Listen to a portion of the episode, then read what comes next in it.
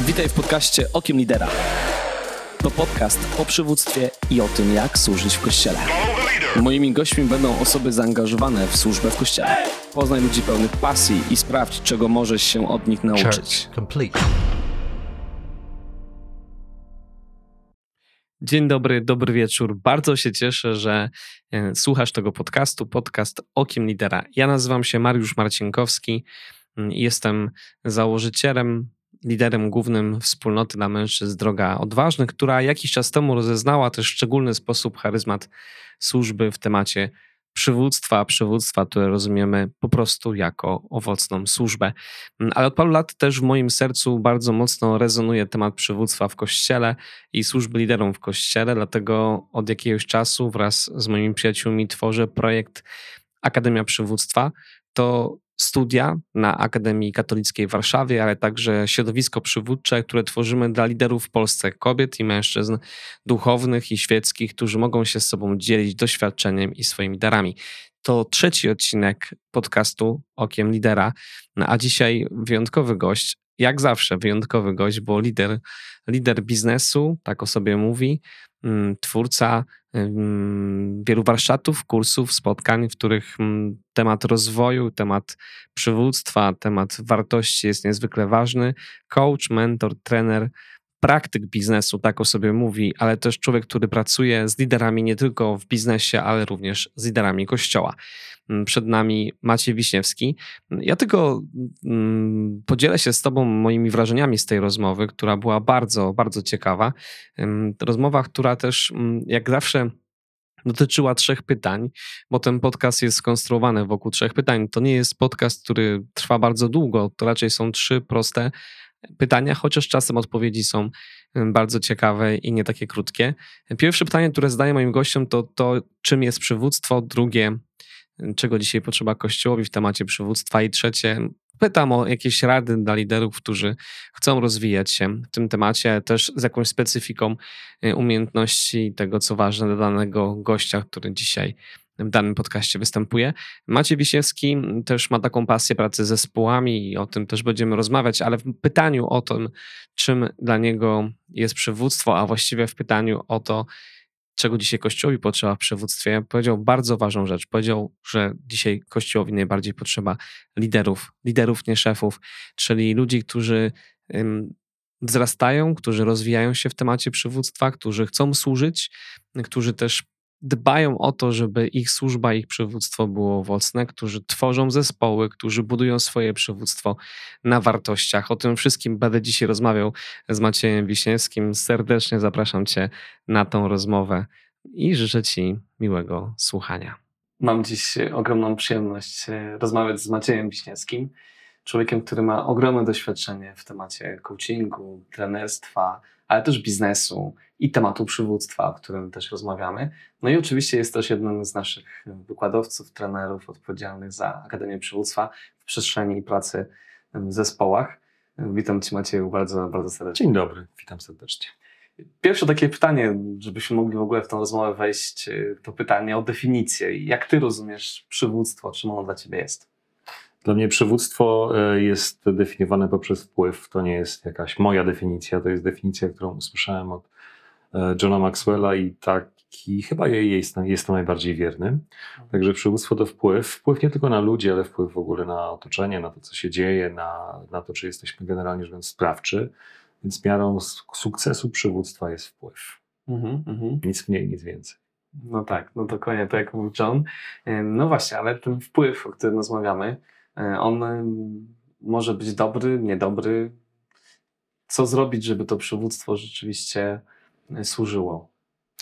Myślę, że najważniejszą rzeczą, żeby służyło czemuś przywództwo, są wartości. Mhm. Mianowicie wartości e, lidera, wartości lidera, wartości, e, które on wyznaje, którymi, za którymi on podąża, e, z którymi on się identyfikuje, on, ona, tak, no bo to jak gdyby też możemy e, mówić oczywiście o mężczyznach, o kobietach, to nie ma to znaczenia, ale wartości, ja pracuję w obszarze wartości też od wielu lat i wiem, że możemy deklarować jedne wartości, a postępować zupełnie w inny sposób, także w ogóle odkrycie, bo, to nie jest tak, że stworzenie wartości, tylko odkrycie wartości, które rzeczywiście kierują nami w życiu, to jest w ogóle dziedzina sama w sobie.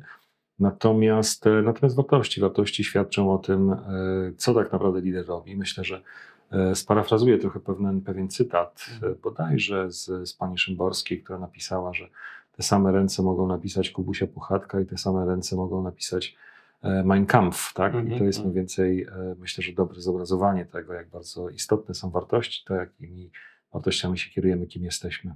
Mhm. Trochę już o tym powiedziałeś, ale myślę, że każdy dziś zmaga się z tym, że wartości, deklara- te, te, które deklaruje, no, często nie są to same z tymi, jak żyjemy. Jak, jak do tego dojść? Jak, jak zrobić, żeby to się jakoś właśnie z sobą spotykało? Mm, Znaczy, to jest decyzja woli. Mhm. Mhm. Trzeba chcieć, e, ale myślę, że jeszcze krok wstecznie e, trzeba sobie uświadomić, jakimi wartościami ja się kieruję teraz. Mhm. Jak pracuję z ludźmi, e, zarówno w kościele, jak i też w biznesie bardzo często, najczęściej w biznesie, e, to, to czasami są zszokowani, jak e, uświadomią sobie, jakimi wartościami się kierują na co dzień, w pracy, w życiu i tak dalej, i tak dalej. Mimo, że deklarują jedno, a później się okazuje, że jednak działania to jest coś innego. I nie- niekon- niekoniecznie mówię, że to jest coś złego, tylko Mhm, coś mhm. innego. A, I czasami taka konfrontacja z rzeczywistością bywa otrzeźwiająca. To jest jak gdyby pierwszy krok, tak? gdzie, gdzie startujemy. Drugi krok, no to pytanie jest tak naprawdę, a co byśmy chcieli? Mhm. I to jest tylko i wyłącznie decyzja woli, mianowicie co jest dla mnie ważne. A to nie jest jeszcze takie trudne. Najtrudniejszy jest ten trzeci krok, mianowicie co ja mogę zrobić, ta delta tak zwana, tak? co ja mogę zrobić, żeby od teraz w jakiś sposób e, świadomie podejmować decyzje zgodnie z tymi wartościami, które deklaruję jako te, które chcę przestrzegać, wyznawać, realizować. I to jest czasami bardzo ciężka, ciężka praca, czasami nigdy się nie kończy. Cały czas jest, jak to mówiłem po angielsku, work in progress, ale to też na tym, na tym polega, bo cały czas się kształtujemy, doświadczamy nowych rzeczy. I to jest ten moment, gdzie przechodzimy z idei do rzeczywistości Tak. i tu zaczyna się, tak jak powiedziałeś, praca. I brutalna konfrontacja z rzeczywistością nastaje, bo możemy sobie deklarować jedną rzecz, a później no właśnie okoliczności życiowe, rodzinne, biznesowe, jakiekolwiek inne niestety każą nam zweryfikować i, i stajemy przed sobą w momencie prawdy, tak? co wybieramy, jakie, Mhm. jakie decyzje podejmujemy, e, dlaczego akurat takie decyzje podejmujemy, to jest takie bardzo otrzeźwiające. Mhm. Co, co może nam się przydać, żeby tą pracę wykonać? Nie wiem, czy to jakieś narzędzia, ludzie. Ja- ja- ja- Jak według Ciebie najlepsza jest taka droga do tego, żeby to uporządkować? Um, myślę, że narzędzia są ważne. Myślę, że ludzie też są ważni po to chociażby, żeby zainspirowali do tego rodzaju myślenia, e, żeby na- nabawić się albo też, nie wiem, zaprosić kogoś do tego, żeby być może e, bardziej obiektywnie niż my sami, no bo Mhm. sami jesteśmy dosyć subiektywni, ocenił i powiedział to, co widzi w naszym postępowaniu, gdzieś ukierował. E, Natomiast e, krokiem wstecznym, znaczy krokiem pierwszym, krokiem otwierającym jest w ogóle chęć, otwartość na coś takiego, żeby przyjąć do siebie informacje zwrotne. Jeden z moich ulubionych autorów książek, e, Henry Cloud, miałem okazję też przetłumaczyć kilka książek jego na język polski. W jednej ze swoich książek e, pisze o trzech grupach ludzi, ludzi mąd- o ludziach mądrych, głupich i złych. Mhm. Ludzie mądrzy to są ci ludzie, którzy są otwarci na informacje zwrotne. Informacje zwrotne niekoniecznie płynące od kogoś innego, ale też od życia. W związku z tym, e, żeby e, doświadczyć właśnie budowy hierarchii czy od, odkrywania hierarchii swoich wartości, przede wszystkim trzeba otworzyć się na mądrość płynącą z informacji zwrotnych e, od życia, bo to, to jest bardzo silne, silne źródło informacji zwrotnych, ale też od innych ludzi, którzy mogą w jakiś sposób mniej lub bardziej obiektywnie, ale mimo wszystko podsumować nasze życie w taki czy inny sposób, nasze postępowanie. Mhm. Ta informacja zwrotna przychodzi, tak jak powiedziałeś, z zewnątrz, Mhm. czyli to jest też otwarcie się na drugiego człowieka. Mhm. Ostatnio widziałem taki model psychologiczny, który mówi o tym, że im większą masz świadomość wewnętrzną, tym trudniej ci otworzyć się na, na tą świadomość zewnętrzną. No, nabierasz większego dystansu. E, Więc potrzebujemy tu pewnej jakiejś równowagi właśnie między tymi narzędziami, jakąś pracą Tak. wewnętrzną, a tym, co słyszymy z zewnątrz. Jak najbardziej, natomiast e, też badania, które były kiedyś przeprowadzane, nie pamiętam źródła w tej chwili, także, także przepraszam, że nie podam tego źródła a propos świadomości siebie, samoświadomości, świadomości swoich postępowań, zachowań itd., itd.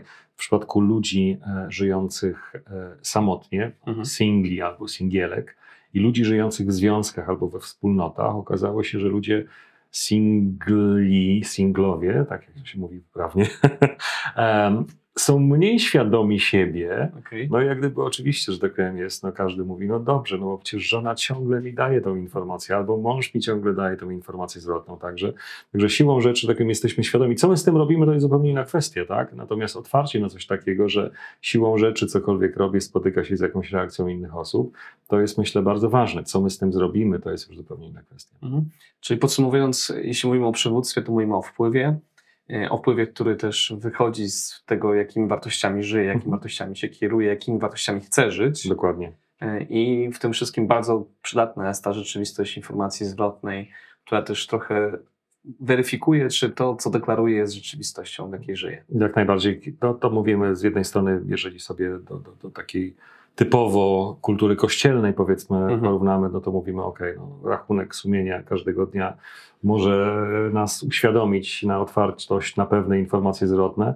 Pamiętam, że od ojców jezuitów dowiedziałem się takiej metodzie review and reflect, czyli 15-minutowych takiego właśnie kwadransa e, zastanowienia się tak naprawdę, co mi życie dzisiaj pokazało. Tak? I myślę, że są takie momenty, kiedy nie potrzebujemy nawet innej osoby, tylko no właśnie po owocach poznacie, co się dzisiaj wydarzyło. Mhm. Poruszyłeś temat kościoła, więc drugie pytanie, Mhm. takie bardzo ważne z naszej perspektywy mm, tematu przywództwa właśnie w kościele. Co według Ciebie dzisiaj najbardziej Kościół potrzebuje w tym temacie przywództwa? Liderów. Mhm. No wiesz, można powiedzieć, że liderów ma bardzo dużo i dzisiaj wiele się słyszy różnych rzeczy o tych liderach. Czy szefów, czy liderów? Ja pracuję Okej. w biznesie przez wiele lat, e, utożsamiałem, czy w środowiskach, w których pracowałem, utożsamiało się słowo szef, kierownik, dyrektor, prezes, właściciel Mhm. E, ze słowem lider. I dopiero po dwudziestu kilku latach e, odkryłem, że to nie jest to samo. Mhm. Dlatego też mamy wiele osób, które nomenklaturalnie jak gdyby no są powiedzmy liderami, tak? czy, czy właśnie ktoś ich osadził na pewnego rodzaju stanowiska, Mhm. ktoś ich powołał na pewnego rodzaju stanowiska i oni myślą, że przewodzą, ale tutaj znowu zacytuję Johna Maxwella, który mówi, że jeżeli myślisz, że przewodzi, przewodzisz, ale nikt za tobą nie podąża, jesteś tylko samotnym spacerowiczem. I mi się wydaje, że szereg takich nominalnych liderów to są właśnie tacy samotni spacerowicze, żyjący w swoich bańkach, żyjący w swoich miejscach, nawet w swoich środowiskach, tylko że oni nie porywają, jak to taki pan profesor John Adir z Wielkiej Brytanii powtarza, nie porywają serc i umysłów innych ludzi. Mhm. E, Krótko mówiąc, za nimi nikt nie podąża, albo mały, ma, ma, mały tłumek tylko i wyłącznie podąża, bo, bo sami dla innych ludzi nie są inspirujący na przykład. Mhm. I wartości, które pokazują, są różne od wartości, którymi głoszą. Albo nie potrafią się, tak jak znowu zacytuję Henry'ego Clouda, nie potrafią się brutalnie zmierzyć z rzeczywistością, czyli brakuje im tego, co, co Cloud nazywa integrity, ja nazywam integralnością. Mhm. Mhm. Gdzie szukać takich liderów? No to jest bardzo ważne pytanie. dla mnie. Eee, wśród ludzi. Mhm. Mhm. wśród ludzi, e, e, ale nie tyle szukać, co myślę, że tworzyć, że budować, że uczyć, uświadamiać, e, poszerzać świadomość, że liderem człowiek się staje. Mhm. Nie zawsze jest, nie zawsze będzie, ale może się stać pod warunkiem, że przede wszystkim będzie chciał. To jest też olbrzymia, olbrzymia, olbrzymia odpowiedzialność, bo wielu liderów myśli, że właśnie jak będę liderem, to, to, to będę miał te przywileje. Nie, to jest przede wszystkim odpowiedzialność. Znaczy stanie na czele, niezależnie od tego, czy organizacji biznesowej, czy rodziny, czy y, właśnie ruchu kościelnego, religijnego, to jest niesamowita odpowiedzialność. Ja myślę, że wielu liderów nie zdaje sobie nawet z tego sprawy, jak wielka to jest odpowiedzialność. Kiedyś przyglądałem się zupełnie, nie, nie było to akademickie badanie, ale przyglądałem się na przykład jak bardzo, dużo, jak bardzo duży wpływ na młodych ludzi, którzy wychodzą z wyższych uczelni, z uniwersytetów, z różnych, różnych szkół wyższych, jak bardzo duży wpływ na nich samych, na ich osobowość, na ich wartości, na ich postawę, na przykład w pracy, Mhm. ma wpływ pierwszy pracodawca. To, to, jest, to, jest, to, jest, to jest przerażające tak naprawdę, że można przez kilka lat, pierwszych lat albo nawet miesięcy pracy człowieka albo ukształtować do etosu pracy, do Mhm. wartości, albo po prostu zepsuć na następne lata, e, lata ich pracy, e, ich, ich życia i później trudno się z tego wykręcić. Więc tym bardziej, że tak powiem, ta osoba, która stoi na czele, e, powinna zdawać sobie z tego sprawę, z odpowiedzialności przede wszystkim, jaki ma na ludzi, którzy są wokół niej i w jaki sposób jej zaufali. Zaufali dedykując, nie czas swój, swoje pieniądze czasami, e, swoją rodzinę, która też jak gdyby na przykład e, jest częścią tego całego organizmu, więc to jest niesamowita odpowiedzialność. Od razu przypomina, przypomina mi Mhm. się końcówka Ewangelii, idźcie, czyńcie uczniami. to też ta odpowiedzialność za to, by tych nowych liderów kształtować, mhm. wspierać ich, wzmacniać też w ich, w ich powołaniu, w ich służbie. Mm, jesteś też jednym z wykładowców prowadzących. Y, mogę wrócić do tego, Oczywiście. co powiedziałeś? Znaczy, tak. I e, nie jest to możliwe mhm. bez e, tego, e, żeby liderzy się rozwijali. Mhm. Pamiętam, akurat jesteśmy w otoczeniu i w środowisku katolickim, ale posłużę się pewnego rodzaju cytatem, który gdzieś słyszałem z, z obszarów buddyjskich, mianowicie, że świeca dzieląc się płomieniem z innymi świecami, nie traci sama z siebie tego płomienia, ale jeżeli ten płomień zostanie podzielony również na, na inne świece, to w pomieszczeniu staje się jaśniej. E, po pierwsze, że tak powiem, tak, tworzenie, budowa, rozwój innych liderów e, mhm. nie, nie, nie powinno ujmować jakiejkolwiek estymy, jakiegokolwiek wiem, zaangażowania temu liderowi, który dzieli się tym wszystkim, Natomiast z drugiej strony, jeżeli sam lider się nie rozwija, ciągle się nie rozwija, to za chwilę może się okazać, że nie będzie się miał czym dzielić. I tu nie mówię tylko i wyłącznie o kompetencjach, ale między innymi o takim zadbaniu o siebie, bo, bo może się tak dzielić ze wszystkimi innymi, że krótko mówiąc, sam się wyeksploatuje. To też nie będzie dobre. A propos tej metafory, mhm. Y, odwołałeś się do jakiegoś obrazu buddyjskiego, ale dokładnie ten sam obraz, nie wiem czy wiesz, jest w orędziu wielkanocnym śpiewany. Nie, okay. O płomieniu, który się dzieli, nic nie tracąc z siebie. Y, Super. To jest, jest rzeczywiście też Fantastycznie. mocno chrześcijańskie i, i prawdziwe. Hmm, czyli właśnie potrzebujemy ten ogień podsycać, tak. potrzebujemy też tym ogniem się dzielić. Y, to jest też niezwykłe, jak myślę sobie o liderze, że to jest takie ciągle bycie w podwójnym miejscu, y, ciągle daję, ale ciągle też uczę się i rozwijam. Mhm. Y, I ten, ten balans musi być zachowany, bo inaczej tracę ten, ten wpływ, o którym dzisiaj mówiliśmy. To jest kwestia pokory. Dzisiaj się mhm. spotykałem zupełnie w środowisku biznesowym z jednym z moich klientów, który zajmuje bardzo wysokie stanowisko, kieruje już setk, setkami ludzi i powiedział mi taką rzecz, słuchaj, wiesz co, ja po, po, kilku spotkaniach, czy po kilkunastu tych spotkaniach ze, z tobą, ja się czuję coraz gorzej, bo ciągle wiem, jak ja dużo nie wiem. Ja w ogóle sobie nie zdaję sprawy z tego, e, znaczy zastanawiam się, jak ja w ogóle przez te ostatnie kilkanaście lat funkcjonowałem.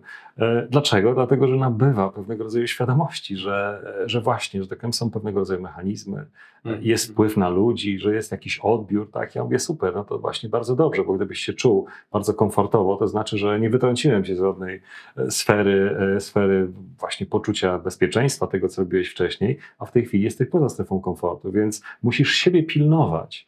E, jak rozmawiasz, e, jak się przygotowujesz, e, za jakiś czas to dla ciebie będzie naturalne, będziesz innych tego uczył, będziesz od innych tego nauczy, e, oczekiwał. Natomiast na chwilę obecną, tak, jesteś na poligonie, walczysz, ale głównie walczysz ze swoimi przyzwyczajeniami. No dokładnie, to jest prawda. Kiedy poznawaliśmy się jakiś czas temu, e, to ten klucz naszego poznania był taki, że szukałem kogoś, kto mógłby zająć się tematem pracy zespołowej na studiach Akademii Przywództwa i usłyszałem idź do Macieja, on jest w tym dobry, to jest coś, co też kocha, co lubi. E, chciałbym, żebyśmy trochę weszli w ten temat. Dlaczego tak ważny jest zespół? Jeśli mówimy o przywództwie, trochę mówiliśmy dzisiaj o liderze, a właśnie o, o perspektywie zespołu, jakbyś coś powiedzieć. Tak, to znowu trzeci raz się powołam na Johna Maxwella, mhm. który chyba powiedział, sparafrazuję oczywiście to powiedzenie, tak, że jeżeli ktoś coś osiąga sam e, i jest z tego dumny, to prawdopodobnie to osiągnięcie nie było niczym wielkim. E, największe osiągnięcia są osiągnięciami, w które zaangażowane były inne osoby, e, które chciały, po pierwsze, że w jakiś sposób zweryfikowały, czy to trochę też inne powiedzenie, tak, że jeżeli E, jeżeli e, wizja bez implementacji to halucynacja, tak, że być może, że tak powiem, ja nie dzielę się nawet tą swoją wizją, nikogo nie porywam, coś chcę zrobić i być może tak naprawdę jestem na jakiejś innej planecie, halucynuję, wymyślam sobie mhm. pewnego rodzaju rzeczy, ale taki pierwszy, no właśnie, check, check z, z jakaś próba zweryfikowania to jest na ile ja będę umiał przekonać innych ludzi, żeby też to ze mną robili. Z tego powodu idziemy do banku, chociażby, chcemy kredyt. Pan mówi bardzo chętnie, tylko musimy zweryfikować Pana wiarygodność. I to jest mniej więcej coś takiego, tak, że inne osoby zaczynają nam pożyczać swojego czasu, swoich zasobów i tak dalej, pod warunkiem, że w jakiś sposób wewnętrznie zweryfikują, że to, co my chcemy, to, co my mamy w głowie, to, co, jaki pomysł mamy, to generalnie rzecz biorąc do nich przemawia. Dlatego też ten zespół to po pierwsze jest takim właśnie lustrem, w którym możemy się przejrzeć, czy te nasze pomysły, idee rzeczywiście padają na taki grunt, że inne osoby również w to uwierzą. A druga rzecz, no niesamowicie ważna, nie musimy być w tym wszystkim sami, co robimy. Tak? Inne osoby będą naszymi emisariuszami, żeby nie powiedzieć apostołami. W związku z tym my możemy zajmować się, pracować nad czymś z niektórymi osobami, podczas kiedy inne rzeczy są realizowane przy wsparciu innych osób. Czyli możemy powiedzieć śmiało, że nie ma lidera bez zespołu. Nie ma lidera bez zespołu. Może być wizjoner. Może być wizjoner. Pytanie jest, czy ta wizja i on razem z tą wizją. To się okazuje, że wizja jest bardzo ważna, ale jeszcze ważniejsze jest, jak gdyby, jaki jest ten lider, Mhm. E, bo ludzie najpierw zwracają uwagę na człowieka, a później na to, co on głosi. E, No właśnie, tak. Czy, czy, czy, czy on potrafi też tego rodzaju e, osoby ze sobą porwać? Mhm. Super. To, to co mówisz, jest myślę, że ba- bardzo ważne. To takie trzy rady. Takiego Mhm. młodego lidera, który no właśnie odkrywa, że chciałby wejść w ten temat przywództwa, chciałby służyć. I no właśnie, co powinien zrobić w tej perspektywie, patrząc na przykład na tę samą przestrzeń życia zespołowego. Tej drużyny, która wokół niego jest. Myślę, powiedziałbym o czterech rzeczach, Mhm. trzy, jeżeli pozwolisz. I to, co powiem, de facto nie ma związku z przywództwem, a ma związek z czymś, co na różnych, w różnych miejscach się odmienia przez przypadki czasami. Mianowicie wydaje mi się, że to wszystko się składa na, na coś, co można określić mianem inteligencji emocjonalnej. I, I znowu jest kilka definicji, kilka modeli. Dla mnie tak naprawdę powiedziałem cztery elementy, bo to są cztery elementy że inteligencja emocjonalna to po pierwsze jest świadomość siebie. Mhm. Świadomość siebie, swoich wartości, e, swoich decyzji, e, swoich emocji, swoich myśli, tak? No i wielu liderów, nie tylko liderów, tak? Znaczy w ogóle wielu, wielu ludzi, których spotykam, to czasami w ogóle popycham ich do tego, żeby się zastanawiali nad Mm. sobą. I to nie jest łatwe, żeby sprawa jasna. Jest biologiczne wytłumaczenie, dlaczego to nie jest proste. Także po pierwsze, że tak powiem, to jest to, żeby zastanawiać się, kim ja jestem, co ja czuję, dlaczego ja to robię, jaka jest hierarchia Mhm. moich wartości. Druga rzecz, to jest ten druga rzecz, no właśnie ci młodzi liderzy mogą być już tutaj się przytłoczeni, że aż tyle na początek, to po tej świadomości, to jest co ja robię z tą świadomością. E, czyli generalnie rzecz biorąc wykorzystanie e, świadomości tego, co się ze mną dzieje wewnątrz, w moich myślach, w moich emocjach, w mojej duszy, w moich przekonaniach, w moich wartości, na konkretne działania. To, co powiedziałem na samym początku, tak? ile przekładam z tego, co wiem, na przykład na to, co ja robię. Tak? Czyli umiejętność zarządzania sobą, to jest ten drugi taki wymiar inteligencji emocjonalnej, czyli zarządzania sobą. Bardzo ważna rzecz. Jeżeli lider chce zarządzać innymi ludźmi, to pierwszą osobą, którą musi się nauczyć zarządzać, jest on, ona sam. Sama albo sam, tak? Nie można zarządzać innymi, nie umiejąc zarządzać sobą. Mhm. To jest jak gdyby jeden wymiar. Drugi wymiar i dwie dodatkowe rady to z kolei jest e, umiejętność czytania albo też e, odczytywania, e, diagnozowania tego, co się dzieje pod względem emocjonalnym chociażby, Mhm. pod względem myślowym, pod względem intelektualnym, może też duchowym z innymi ludźmi. Mhm. Czyli generalnie rzecz biorąc, czy, czy w ogóle zwracam uwagę na, na innych ludzi, na to, co oni myślą, czują, jakie są ich potrzeby, tak? Czyli taka otwartość na, na umiejętność e, przynajmniej, że tak powiem, zwrócenia uwagi na drugiego człowieka. To jest bardzo chrześcijańskie, Mhm. zwrócenie uwagi na drugiego człowieka.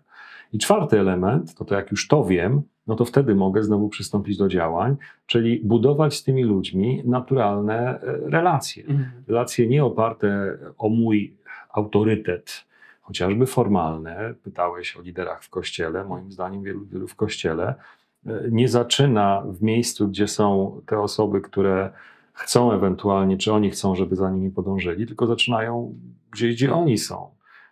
Inni ludzie nie są tym zainteresowani, nie rozumieją tego, są, są w ogóle wyalienowani. W związku z tym, jeżeli ja jestem w stanie w jakiś sposób określić, albo przynajmniej postawić hipotezę, co się dzieje z ludźmi, którzy ze mną są, to wówczas mogę zacząć budować relacje, czy przynajmniej próbować budować relacje z tymi ludźmi, rozpoczynając w miejscu, gdzie oni są w tej chwili. W ich strachu, w ich niepokoju, w ich zagubieniu, w ich grzeszności, tak samo, jeżeli mówimy o kwestiach kościelnych, e, po to, żeby, żeby być dla nich wsparciem, bo tak naprawdę rolą lidera to nie jest bycie na czele. Rolą lidera jest wspieranie ludzi. Wspieranie ludzi, żeby po spotkaniu z liderem, z osobą, która kieruje, czy może kierować, to ktoś powiedział, bardziej w siebie uwierzył niż przed tym spotkaniem e, wierzył w siebie, czy myślał o sobie. Tak? Jeżeli to jest rola lidera, żeby potrafił zainspirować ludzi do rzeczy, o których być może nawet im się nie śniło, to to jest tak naprawdę to, o co chodzi. Super, myślę, że bardzo konkretne rady, które warto wdrożyć. Myślę, że będziemy też mogli więcej doświadczyć na Akademii, na zajęciach z Tobą, także ogromnie się cieszę, że mogliśmy dzisiaj chwilę porozmawiać e, i mam nadzieję, że będzie to służyć tym, którzy zaczynają swoją przygodę z przywództwem, ale też będzie służyć w Kościele. Bardzo Ci dziękuję za Dziękuję bardzo. Bardzo dziękuję Ci, że wysłuchałeś podcastu Okiem Lidera. Jeśli chcesz dowiedzieć się więcej na temat tego podcastu, ale też posłuchać poprzednich filmów czy nagrań podcastowych, zapraszam Cię na stronę www.okiemlidera.pl. Tam znajdziesz informacje o tym, kim jestem, ale też o tym, co tworzę wraz z innymi dla liderów w Polsce. Jeszcze raz bardzo serdecznie dziękuję Ci, za, że wysłuchałeś ten podcast i zapraszam Cię do kolejnych odcinków.